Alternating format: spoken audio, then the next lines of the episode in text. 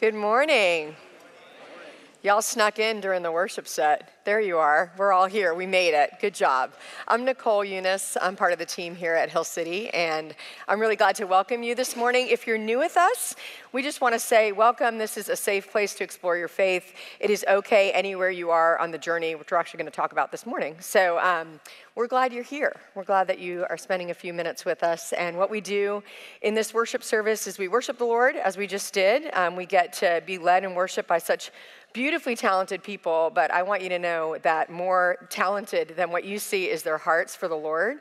Um, and that's why you probably feel something when you come to, is because we're being led into the presence of God. And I really do believe that God is with us, and that because of Jesus, everything changed. And that's actually what our series is about. It's called Something is Happening. And we're looking back at the early church, at these early beginnings that have us seated in this room today. What happened at that time when Jesus ascended to heaven after he was crucified and resurrected, and he told his disciples to wait to wait on something. And what they waited on was this experience that we talked about last week of the Holy Spirit coming to them, coming to all believers. That was new. So, this idea of spirit, which is part of who God is, this Holy Spirit appeared in the Old Testament at particular times and with particular people. But it wasn't until after Jesus re- was resurrected and ascended to heaven that the Holy Spirit came to all believers and that everything changed. And we see that change happening, and that change is what we're in even today because we too have access to the gift of the Holy Spirit who's with us. So we're, we're looking at what that means and how do we actually practice following Jesus? What does it look like in our everyday life to be encountering and experiencing God because of the Holy Spirit? So last week, John talked about that thing that happened. And today actually is um, the day on the church calendar called Pentecost. This is the day that we celebrate the Holy Spirit coming to those believers that we talked about last week. And we're going to look at sort of the practical ways that plays out in our life. What happened to people? What happens to us? And what does it look like to actually do that together? So, um, this sort of story happened. They received this power. Um, this power was the Holy Spirit. The Holy Spirit gave them the ability to begin praising God. And we see a pattern start to develop in the early church. Something wonderful happens. Remember what uh, John talked about last week? People started speaking in tongues, but it wasn't like they spoke in something that people couldn't understand. It's that everyone listening there in Jerusalem could hear the God being praised in their own language. And imagine what that would mean for the early church. You probably saw it because of the map last week. If everyone's together in one place, like if we if we all went to New York City from 50 different countries and we all experienced something in New York City together, and then we all back, went back to our own country, imagine how that message would spread, right? I, um, I did some work, mission work in South Africa, and I was always amazed at what from America would spread to even the poorest parts of a country in Africa. And do you know what spread? Sorry by Justin Bieber. That was it. Like, there was like, people were singing that song. I'm like, this is it. This is the message. This is the thing that has spread. So, I mean, I like that song. I just, I was surprised. So, but imagine that happening. Imagine the strategy that God had, that the power of the Holy Spirit came, and all these people were together they heard God being proclaimed in their own language, and then they went back to their own country. And we see this rapid spreading of the message of Jesus that begins then. So we're going to look ahead a little bit and see what happened with those believers. But in order to do so, I just want to, to sort of orient us to kind of the crowd around what was happening. And in a lot of ways, this is us today. We're like the crowd around what's happening in Christianity. So I made you guys a little graph. So if you're listening to the podcast, I'll just describe it to you. So on this like vertical axis, we have high curiosity, low curiosity. This is just generally, as a human being, how open we are to something new how interested we are in understanding the world around us, right? So we've got high curiosity to low. And then on this horizontal axis, we have low commitment to high commitment. So, how much are we living into what we believe? And so, in this quadrant and in this crowd around what's happening in the early church, we've kind of got these groups of people. And today, we also have these groups of people, right? So let's start over here in um, sort of low curiosity, low commitment. Basically, I'm not interested in changing and I'm not really interested in what I believe. And over here, we would sort of have like an agnostic point of view or maybe atheist. So I'm not, I'm probably not actually in this room unless someone forced me to come. Like, I'm not really open or really interested in the things of God. Um, I, am not, I, I might say that I'm sort of culturally curious, or I might have thoughts about what I believe about the Christian church politically, but I'm not actually engaging with is there really, is there a God? Is there, is there more to this world? Was Jesus real? Okay, that's, those are very different questions than cultural critique of the church. Am I, do I have an experience of God? What do I think about myself in relationship to how this world was made? So that, that's low commitment, low curiosity, right? And then if we move up, let's say we have low commitment, but we're, we're curious, we're interested. But we're not, we're not committed. We have a lot of questions, we have a lot of doubts, but we find ourselves strangely open to what's happening. We would probably call that like a seeker mentality. I'm, I'm, I'm, I'm kind of around, but I don't quite know what I believe yet.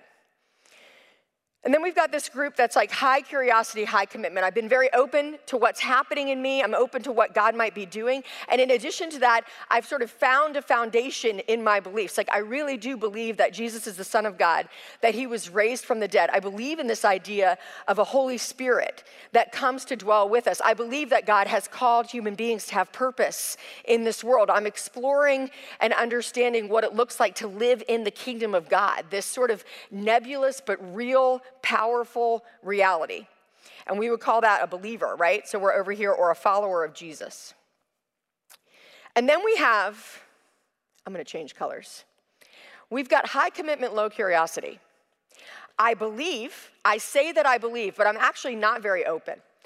I'm not really examining myself. I'm not really engaging with a dynamic relationship with God. And I would call this, at best, stale and at worst, dead. So we're gonna just put some X's. We're trying to avoid that area, okay?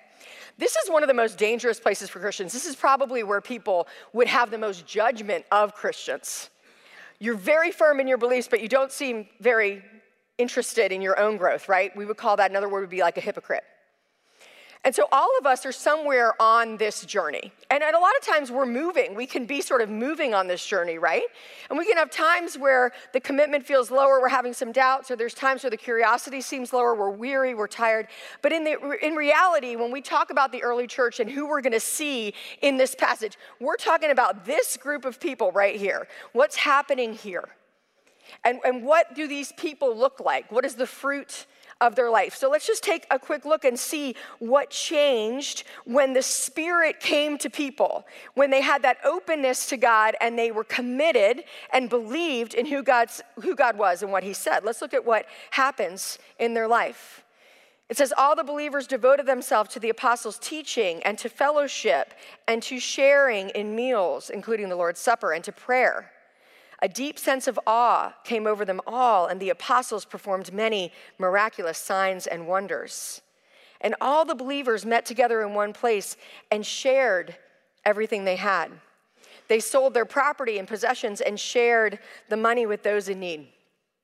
They worshiped together at the temple each day. They met in homes for the Lord's Supper. They shared their meals with great joy and generosity all the while praising God and enjoying the goodwill of all the people.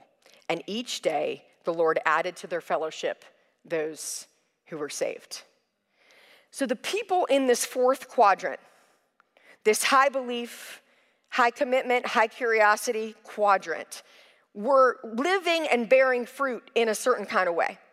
And the fruit that they bore was a whole new framework for life, right? They had a new way of thinking.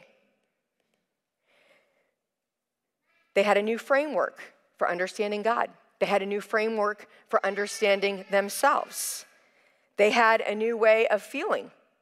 They didn't seem very worried about what people thought of them. They seemed really interested in having a lot of joy. There was a lot of joy. There was a lot of praising. There was a lot of thankfulness. There was a lot of gratitude. And they also were just acting radically different there was this spirit of generosity among them. They were just sharing all that they had. There was just this openness of spirit. I think generosity is something that goes so far beyond our financial resources.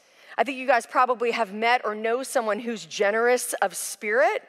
You know that feeling like someone like that? They're just, they bring a lot of joy wherever they go. They seem always wanting to serve the people around them. They're just like a good time, you know? And I think about what people think of Christians today, and I ask myself, are we living in this quadrant? Because it seems to it seems to tell us in scripture that something was different about these new believers and these young believers these new believers were full of this whole new way of living. They were thinking differently they were feeling differently they were acting differently they were these remade people. Well here's the kicker at the center of that graph oh, let me see if i have another one i think i do oh look i prepared okay at the center of this graph right here this movement this way at the center of this movement, this direction, is something that we don't like to talk about that much in our culture. It just flies in the face of like what we hear and, and experience in our world because at the center of this movement was repentance. What happens again and again in scripture is repentance. Now, repentance isn't even a word we use that much. So, I want to give you guys a definition of what repentance is. Repentance is this changing of the mind. It's a reorientation of our soul towards God's way of truth and righteousness. It's basically being able to say, I haven't been getting it right. The way I'm living is not the way of actual good life. And there's a different way to live. And the movement that happens in this graph is actually centered around repentance. Let me show you three times that that happens just in the book of Acts.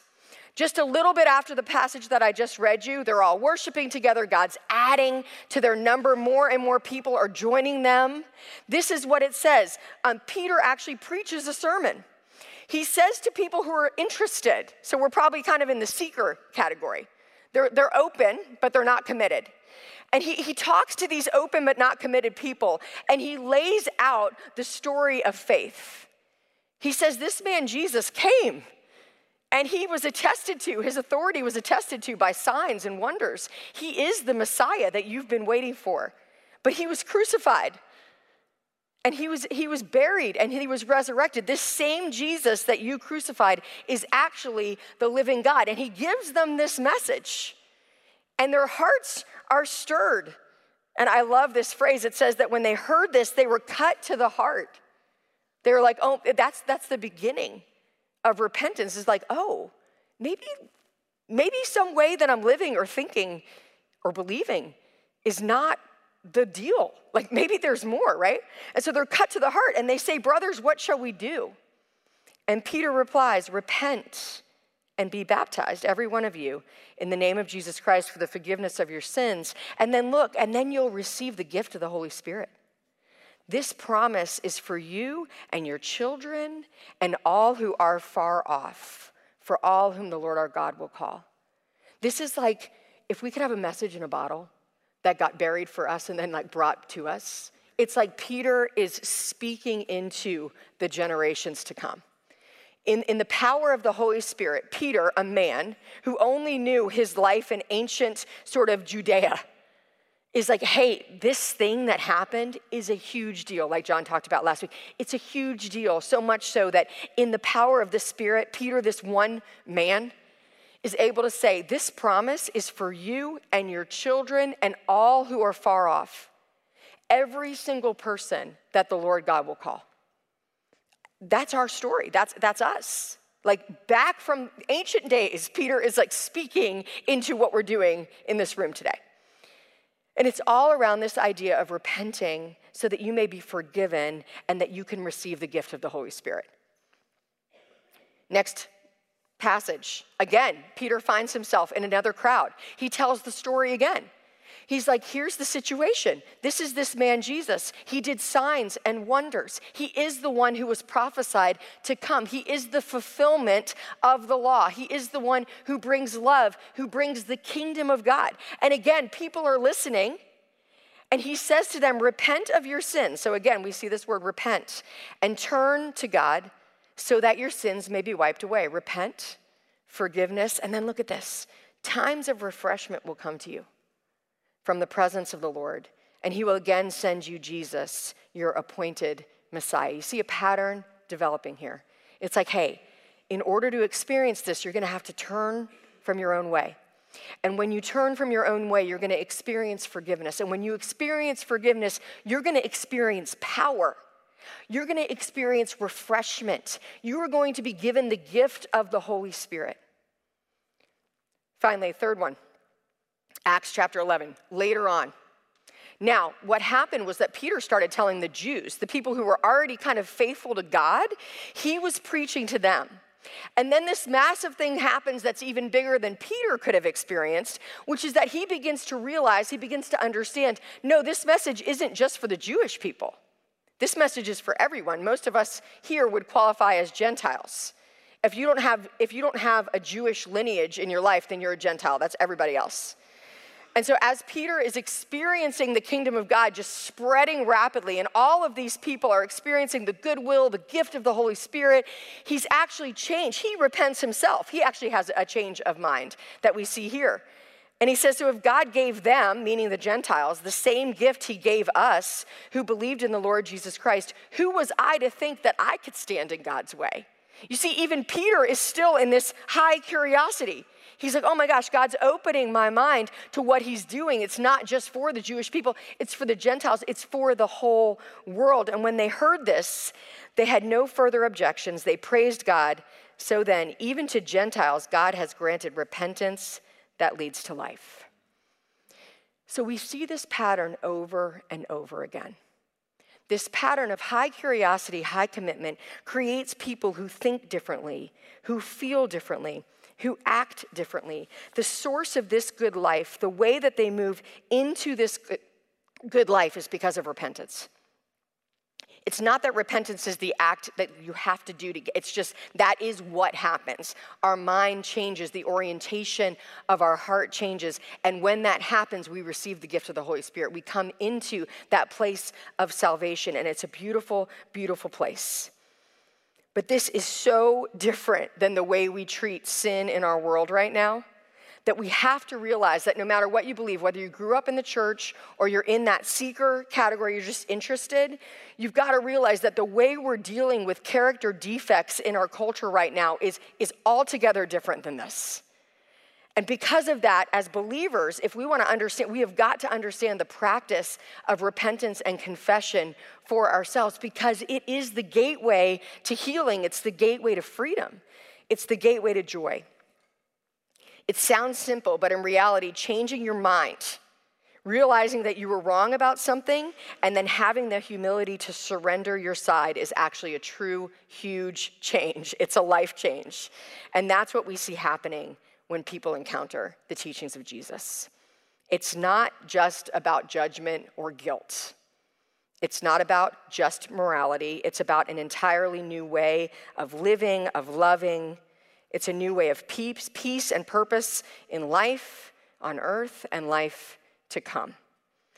But repentance is such a strange idea to us in our culture. Let's think about a couple of things that might come to your mind when I say confession. How about this one? This is a piece of art, and you can see here we have a priest in a confessional booth with someone kneeling next to him while he leans over to listen to a confession. If you grew up Catholic, you might be like, ugh, you know, ugh. Is this, this is what it means? I gotta go tell somebody all of my sin. I have to say all the things, right? So we're like, ooh, no, thank you. That's distasteful. And the other thing about this is interesting is I picked this piece of art because I actually think in our post post postmodern culture, we actually think this is kind of dumb. It's like sort of beneath us, like, ooh, that was like people who weren't modern, right? That they would that they would think that would help, right? That's just a little bit of what's out there in our culture. So maybe another kind of image that you might have of confession or sort of like that idea of repentance is like this, right? The courtroom. Courtroom drama, you're up in the witness stand, like, ooh, you know, and this is, I mean, obviously this is a funny one, but in general, when we think about repentance or confession, we may have two images that come to mind, and I want to invite us to a third way, a different way when it comes to how we encounter God. So let's talk about what repentance isn't. Repentance is not cowering under judgment. It's not about straightening out our life before we come to God. It's not about feeling bad and guilty about our life and coming to God with our head hung down. Although sometimes godly sorrow does bring us to repentance. Sometimes we do have to feel that feeling because a new understanding of righteousness and removal of guilt is a huge part of our life with Jesus. A huge part of life with Christ is the process of the removal of guilt. A lot of us, I think, that just think to be a Christian means to feel guilty all the time. If I'm a Christian now, all I know is that there's a new code of morality and I don't measure up to it. So I'm just gonna feel guilty all of the time. And my question is does that make you joyful? Do you know a guilty, joyful person? Like, no, it's, it's not. So there's something missing in our understanding of the kingdom of God if our understanding of Christianity is now I know more rules that I don't live up to. And we wonder why we got our heads hung down and we're dragging our lives around. Because for so many of us, we haven't experienced the part of Christianity that is the removal of guilt. Because we don't, we don't want to do the first part, right? Like we got to do like good news, bad news, good news. Like good news is the invitation. Good news is the invitation. You are invited to the kingdom of God just as you are. The bad news is you got to bring your whole self. So, so the whole thing's coming. And then the good news is that Jesus himself is inviting you to freedom from guilt, to be refreshed in the spirit, to have power and purpose and healing and life. But somewhere along the way, like some of us just like, we get, we, there's an off ramp and we, we never got to the next part. And that, my friends, is not what we see in the early church. Because if the early church was just experiencing that, why in the world would these people be in the church? Like it was a time of high persecution. Many people lost their lives for saying yes to Jesus. So if, if, if Christianity was just made, meant to make you feel more guilty for things that you didn't know that you were supposed to feel guilty about, why in the world would people be doing it? Why would they be sharing? Why would they be generous? Why would they be praising God? Why would they be enjoying the fellowship of one another if not because something is happening, and this something that happening is this removal, this refreshment, this freedom that comes from repentance. Repentance is not primarily actually about feelings at all.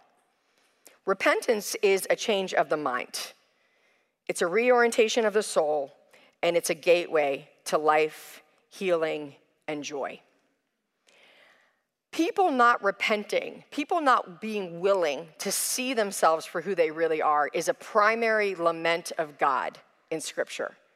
It's like the thing that makes God sad in Scripture is people not being willing to be on that high curiosity spectrum. Check out this verse Jeremiah 8 None of them repent of their wickedness, saying, What have I done?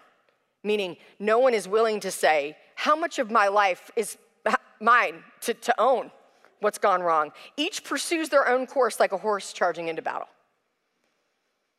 You ever watch your child struggle? You ever see them make decisions, whether it's a preschooler who's trying to put their pants on backwards, or a teenager who's making small choices that you know they have to make to figure out their own way? But have you ever watched them go their own way? Have you felt that feeling in your heart that's like, oh, I see what you're doing here, and it's leading to a bad path. But you've got to figure it out, right? There's like a little part of that, you've got to figure it out. And God, our Heavenly Father, your spiritual parent, is watching us. And sometimes I think He's asking, like, why aren't they asking, what have I done? Why aren't they engaging with who they really are? This is what the sovereign Lord, the Holy One of Israel says In repentance and rest is your salvation. In quietness and trust is your strength, but you would have none of it. See, the invitation of God is an invitation to good news. The part that's the bad news for us as human beings is we have to face who we really are. And that takes some work, right? Like that takes a little bit of work to actually face who we really are. It's hard because we have to face our unfiltered reality. We may try to avoid those feelings, we may try to filter our reality, but the truth is, we all will face our sadness and our sorrow and the gap between who we want to be and who we really are. We will all face it at some point. You're either avoiding it right now or you're facing it, but at some point you will have to face it. Look what scripture says there's two kinds of sorrow there's godly sorrow that brings repentance, that leads to salvation. And I love this part, and leaves no regret. But worldly sorrow brings death. You see, there's no other option. There's not a third option. There's not, but Instagram sorrow is filtered. No, like there's only the two. And, and, at some point, as human beings, we all have to face our reality. In my very early career, I was a personal trainer. And a personal trainer, it's not actually that hard. Like you're like, more like less calories have to go in um, and generally you have to work out right and so i'd be working out with people they would come all the time like two to three times a week and they're like nothing's changing and in my mind i was like because you're not you're not actually doing what you say you're doing right? Like you know that you know and you're you've been that person. You've been the person who's like i don't know what's happening. I don't know why i'm not getting stronger. Well um, i just i sometimes i lifted like one i did a bicep curl while i sipped my coffee in the morning and somehow that's not paying off. Like it's just we think we are more than we are and as a personal trainer and as a therapist and as a pastor, like I have great compassion for all of us thinking that we are more than we are because I think I'm more than I am. And then we get this moment where you catch your appearance in a shop window or someone takes a picture of you when you're not expecting it and you're like, who is that person? Because that's who you really are.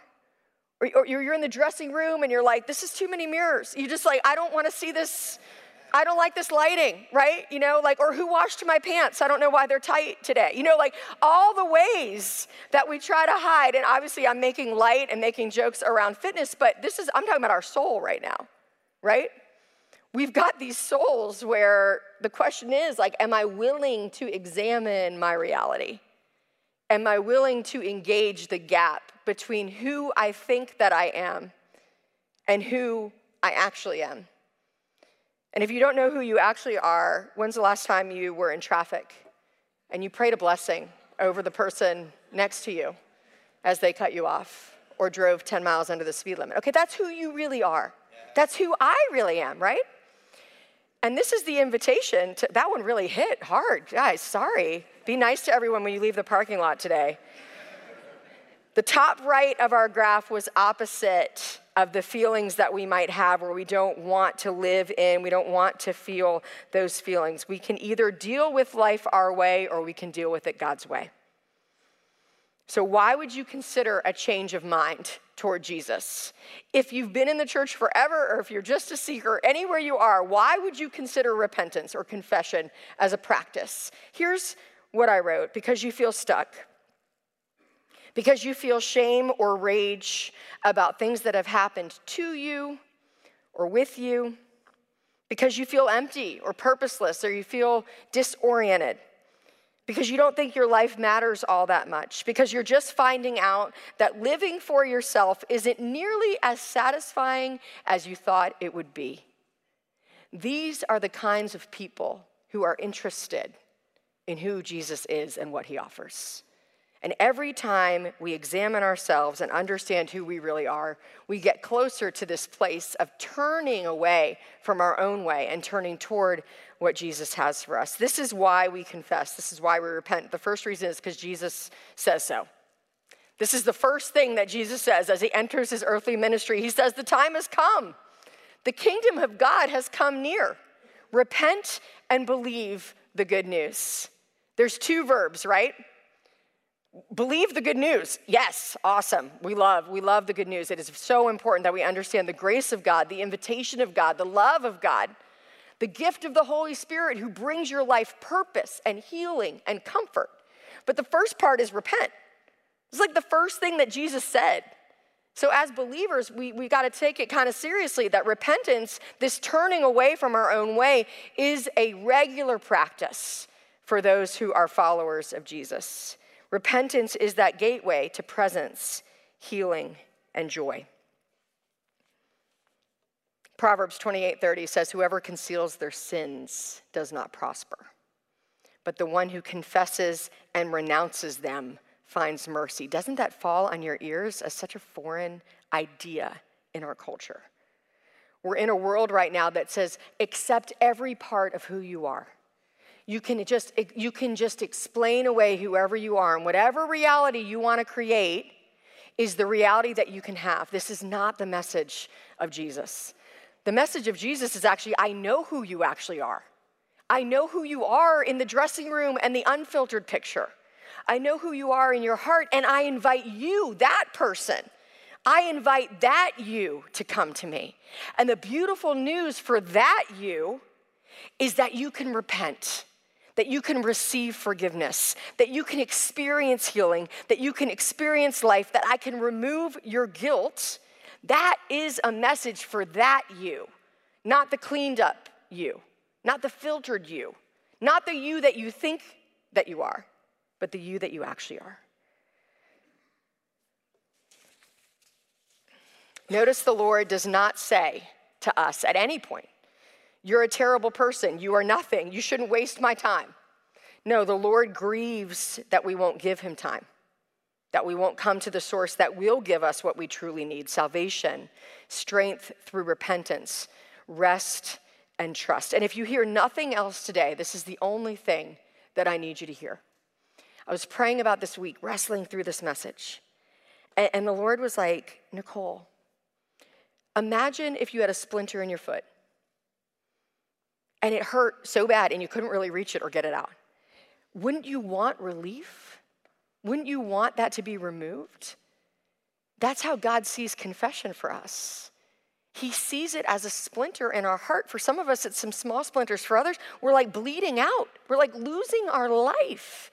And he's like, My heart toward you is not disappointment, it's not disapproval, it's not condemnation. It's this deep desire to help you, to heal you, to remove the splinter. But you have to come to me, and you can't do it yourself. You can't reach it, you can't fix it. You can't explain it away. You've got to come to me. If you hear nothing else, I want you to hear that God's mercy toward you is a desire to relieve you of the burden that you feel because of who you know that you aren't. That is God's heart toward you. Some of you might be familiar with the big book of Alcoholics Anonymous. Confession in the 12 steps in Alcoholics Anonymous is not just one step, it's really like about four steps. Steps four, five, six, and seven are all about this idea of being able to admit to God and to ourselves the exact nature of our wrongs. It's about being ready to have God remove all these defects of character.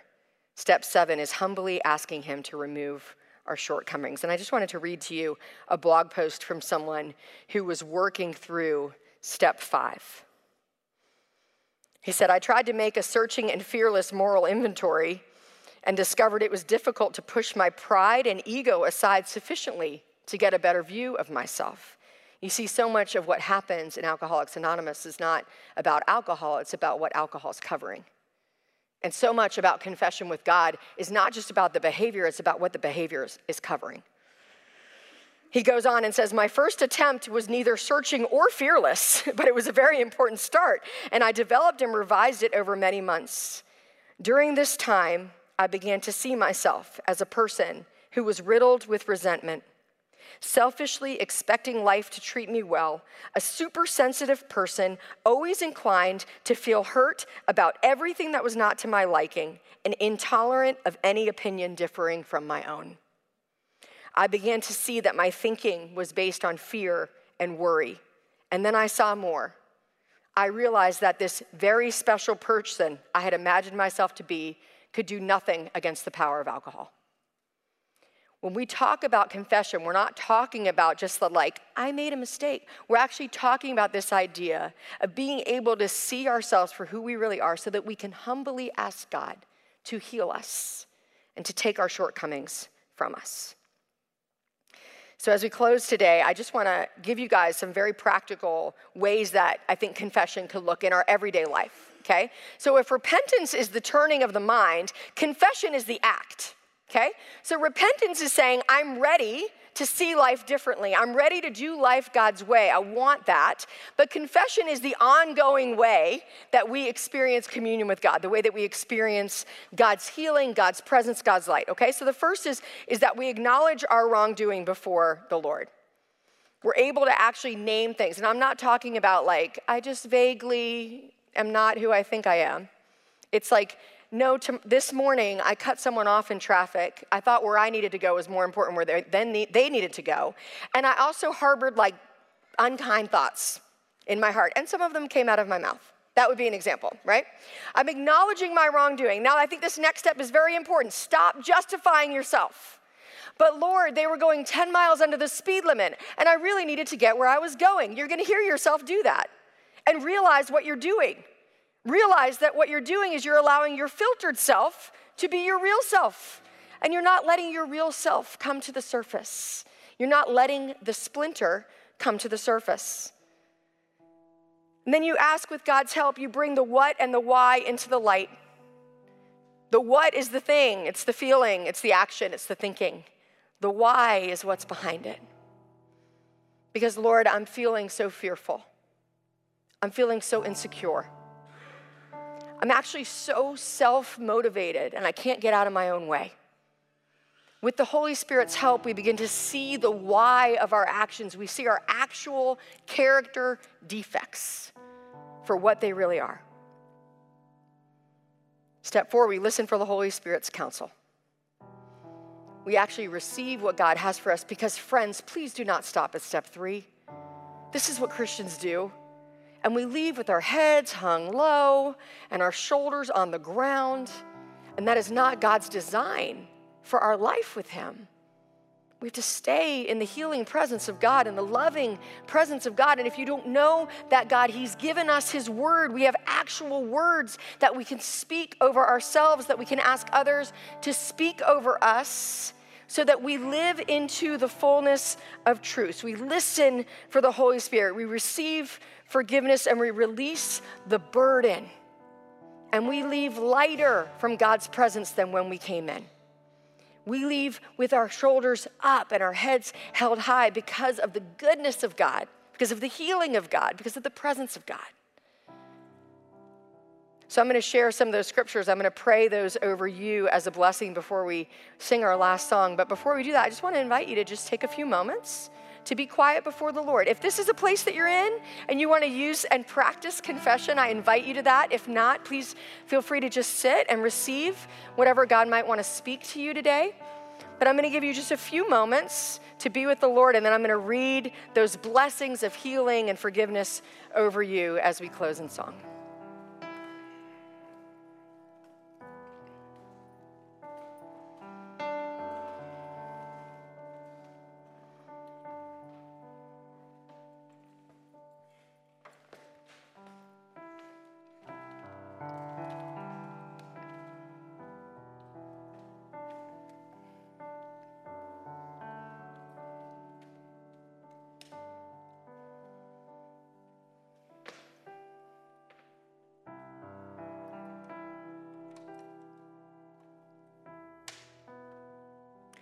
Father, we thank you that you promise us in 1 John that if we confess our sins, you are faithful and just, and you will forgive our sins and purify us from all unrighteousness. God, in your presence we are made clean.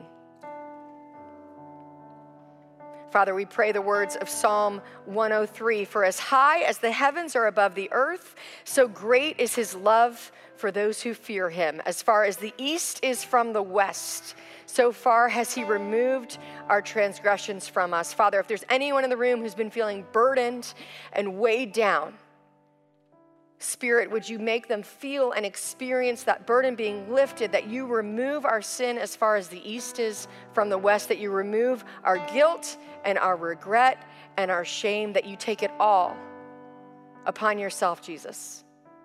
That when you went to the cross, you went to the cross not just for our sin, but for the burden of sin. And because we know your life and have your life, we get to live into that freedom.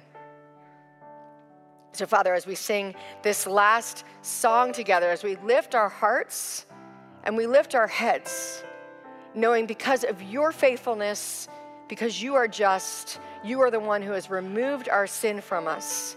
You allow us to hold our heads high. As it says in Isaiah 55, you will go out in joy and be led forth in peace. In Jesus' name we pray. Amen. Let's stand to our feet and worship God for who He is and what He's done for us today.